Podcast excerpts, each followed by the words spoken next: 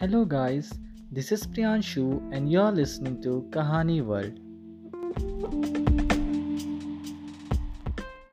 अगर आपने last episode यानी एपिसोड नंबर फोर नहीं सुना है तो पहले जाके आप एपिसोड नंबर फोर सुने क्योंकि एपिसोड नंबर फोर और एपिसोड नंबर फाइव दोनों कनेक्टेड है तो चलिए शुरू करते हैं आज की कहानी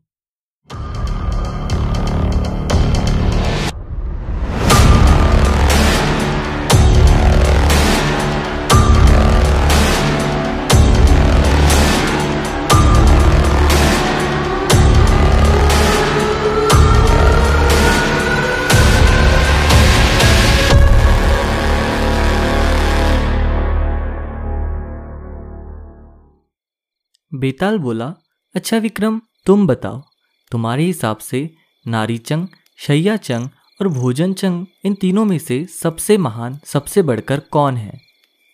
अगर तुमने इस प्रश्न का उत्तर नहीं दिया तो मैं तुम्हारे सिर के टुकड़े टुकड़े कर दूँगा। कुछ देर सोचने के बाद विक्रम बोला, मेरे हिसाब से शैया चंग सबसे बढ़कर है, क्योंकि भोजन चंग को तो ये पता था कि खाना शमशान के पास बना हुआ है। वो तो उसे कोई और भी बता सकता था। और नारी चंग को भी बस यही पता था कि वह स्त्री बचपन में एक बकरी का दूध पीती है। और यह बात भी कोई और उसे बता सकता था। ना ही उन दोनों के पास कोई सबूत थे जो यह प्रमाणित कर सके कि उन्हें यह बात किसी और ने नहीं बताई है। और रही बात शैया चंग की तो उसके शरीर पे खरोज उसकी सत्यता का प्रमाण थे। तो इससे पता चलता है कि शैया चंग ही सबसे बढ़कर है। इतना कहते ही बेताल ज़ोर ज़ोर से हंसने लगा।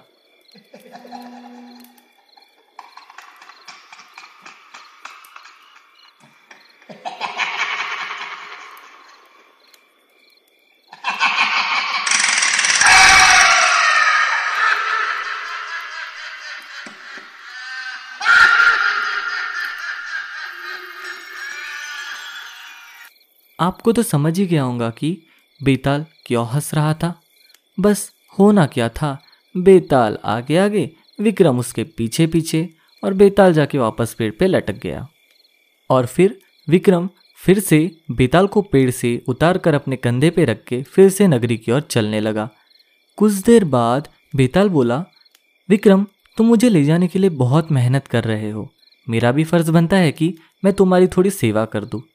क्योंकि रात बहुत घनी है और नगरी बहुत दूर है, ताकि रात अच्छे से कट जाए, इसलिए मैं तुम्हें एक और कहानी सुनाता हूँ। तो सुनो, बहुत पुरानी बात है। वाराणसी में एक राजा राज करते थे। एक दिन उनके बेटे, यानी राजकुमार वज्रमुकुट और उनके दोस्त, रत्नराज साथ में शिकार पे गए। शिकार करते करते राजकुमार काफ़ी आगे निकल आए। उन्होंने सोचा, अब वापस जाना चाहिए। क्योंकि वो थक गए थे तो थोड़ा ही दूर वापस चलने के बाद उन्हें एक बगीचा दिखा। तो उन्होंने सोचा कि क्यों ना मैं इस बगीचे में थोड़ा आराम ही कर लूँ, और वह उतरकर उस बगीचे में चल दिए। बगीचे में एक मंदिर भी था। राजकुमार सिर्फ़ लेटे ही थे कि उतने में माली ने आके उनसे कहा कि, हे पुरुष, अभी यहाँ पे राजकुमारी के आने का समय हो रहा है। यदि राजकुमारी ने आपको यहाँ पे इस अवस्था में देख लिया तो वह मुझे ज़रूर दंडित करेगी। इसलिए कृपया आप यहाँ से जाइए। इतना कहकर माली वहाँ से चले गया। राजकुमार जाने की तैयारी कर ही रहे थे कि उतने में वहाँ पे राजकुमारी आ गई। राजकुमारी इतनी सुंदर थी कि राजकुमार उन्हें देखते ही रह गए। राजकुमारी मंदिर गई, पूजा करके वापस आई, तब उन्होंने देखा कि राजकुमार अभी भी उन्हें ही देख रहे हैं। तब राजकुमारी भी उन पर मोहित हो गई और राजकुमारी भी उसकी तरफ़ देखती रही। फिर उसने किया क्या कि जूड़े में से कमल का फूल निकाला, कान से लगाया, दांत से कुतरा, पैर के नीचे दबाया और फिर छाती से लगाया। अपनी सखियों के साथ चली गई। उसके जाने पर राजकुमार निराश हो गए। उन्होंने रत्नराज को ये सारी बात बताई और कहा, मैं इस राजकुमारी के बिना नहीं रह सकता। पर मुझे न तो उसका नाम मालूम है, न ठिकान। वह कैसे मिलेगी? तब रत्नराज ने राजकुमार से पूछा कि उसने और तो कुछ बताया ही होगा या कुछ किया होगा, आप मुझे पूरी बात बताइए। तब राजकुमार ने कमल वाली बात पूरी उन्हें बताई। तब रत्नराज बोला, राजकुमार, आप इतना घबराइए नहीं, वह सब कुछ बता गई है। राजकुमार ने पूछा, कैसे? रत्नराज बोला, उसने कमल का फूल सिर से उतारकर कानों से लगाया तो उसने बताया कि मैं कर्नाटक की रहने वाली हूँ।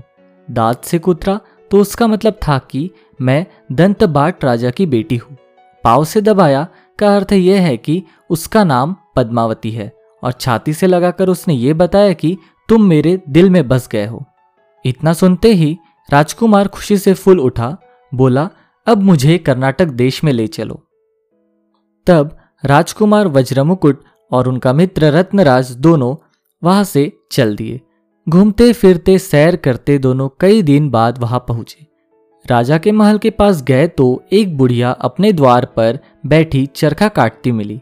उसके पास जाकर दोनों घोड़े से उतर पड़े और बोले, माई, हम सौदागर हैं। हमारा सामान पीछे आ रहा है। हमें रहने को थोड़ी जगह दे दे। उनकी शक्ल सूरत देखकर और बात सुनकर बुढ़िया के मन में ममता उमड़ आई। बोली, बेटा, तुम्हारा ही घर समझो। जब तक जी में आए, तब तक रहो।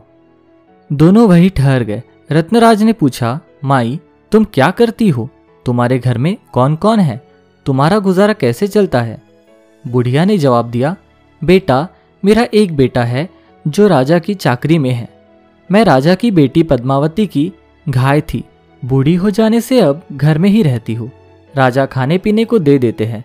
दिन में एक बार राजकुमारी को देखने महल में जाती हूँ। राजकुमार ने बुढ़िया को कुछ धन दिया और कहा, माई, कल तुम वहाँ जाओ तो राजकुमारी से कह देना कि मंदिर में जो तुम्हें राजकुमार मिले थे, वह आ गए हैं। अगले दिन बुढ़िया ने राजकुमारी को यही संदेश दे दिया। तब राजकुमारी ने अपने हाथ में थोड़ा सा चंदन लगा के बुढ़िया के गाल पे लगा के उसे पाँच बार तमाचा मारते हुए उसे दरबार से निकाल दिया। बुढ़िया डर गई क्योंकि आज तक राजकुमारी ने ऐसा उनके साथ कभी नहीं किया था। वह घबराते घबराते वापस घर को आई और यह बात उसने उन दोनों युवा को बताई। और कहा कि तुमने मुझे मुसीबत में डाल दिया है, अब महाराज मुझे ज़रूर दंडित करेंगे। तब रत्नराज हंसने लगा।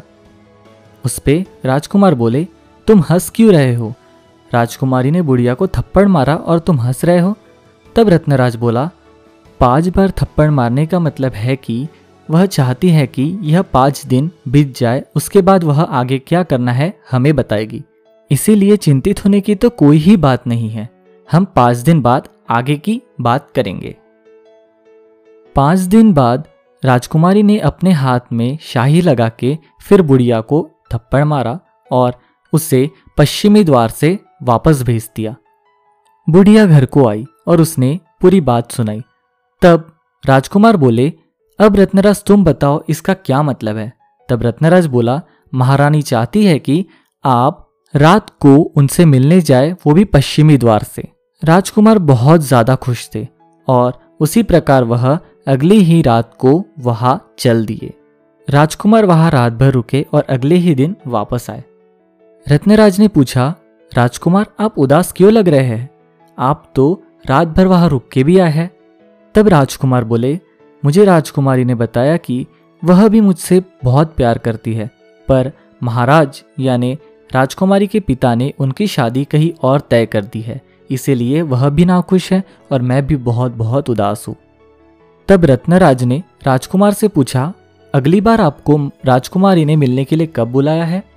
रत्नराज ने कहा, कल। अगले ही दिन जब राजकुमार राजकुमारी को मिलने के लिए जा रहे थे, तब उनके हाथ में एक त्रिशूल देते हुए कहा कि, आप इस त्रिशूल से उनके पैर पे एक निशान बना दीजिए और वापस आते वक्त उनकी जेवर ले आइए राजकुमार ने भी बिना कोई प्रश्न उठाए उसकी यह बात मान ली और ऐसा ही किया। राजकुमार के वापस आने के बाद रत्नराज बोला, राजकुमार, अब आप इन जेवर को बाज़ार में बेच दे तब राजकुमार ने पूछा, यदि हम ऐसा करेंगे तो हम तो पकड़े जाएँगे तब रत्नराज बोला जी हाँ राजकुमार, हम तो यही चाहते हैं कि हम पकड़े जाए। परंतु जब आप पकड़े जाओगे, तब आप यह कह देना कि आपको यह जेवर आपके गुरु ने बेचने के लिए दिए हैं और मैं आपका गुरु बन के आऊँगा और बाकी सब मैं संभाल लूँगा। फिर राजकुमार जेवर बेचने सोनार की दुकान में गया। राजकुमार उसी सोनार की दुकान में गया, जिस दुकान से राजा अपने महल के सारे जेवर खरीदता है। जैसे ही सोनार ने वह जेवर देखा, उसने महाराज के सिपाहियों को यह बात बता दी और राजकुमार को पकड़ के महाराज के सामने ले जाया गया। तब राजकुमार ने कहा कि, यह जेवर तो मुझे बेचने के लिए मेरे गुरु ने दिया है। तब महाराज बोले, तुम्हारे गुरु कौन है? हमने उनसे मिलना है। तब राजकुमार ने अपने गुरु यानी रत्नराज के पास उन्हें लेके गया। रत्नराज को गिरफ़्तार किया गया। रत्नराज को पूछा गया कि, तुम्हें यह जेवर कहाँ से मिले? तब रत्नराज बोला कि कल रात को मेरे पास एक चुड़ैल आई थी। मैंने उससे जेवर हथिया के उसके पैर पे एक त्रिशूल से निशान बना दिया है। आप चाहे तो पुष्टि कर सकते हैं। और देखा गया कि राजकुमारी के पैर पे भी त्रिशूल का निशान है और उसे चुड़ैल समझकर महाराज ने अपने दरबार से बाहर निकाल दिया। राजकुमार ने सारी बात राजकुमारी को बताई। राजकुमारी नाराज़ तो थी, पर खुश भी थी, क्योंकि अब उनकी शादी उनके हिसाब से हो सकती थी। बस फिर होना क्या था?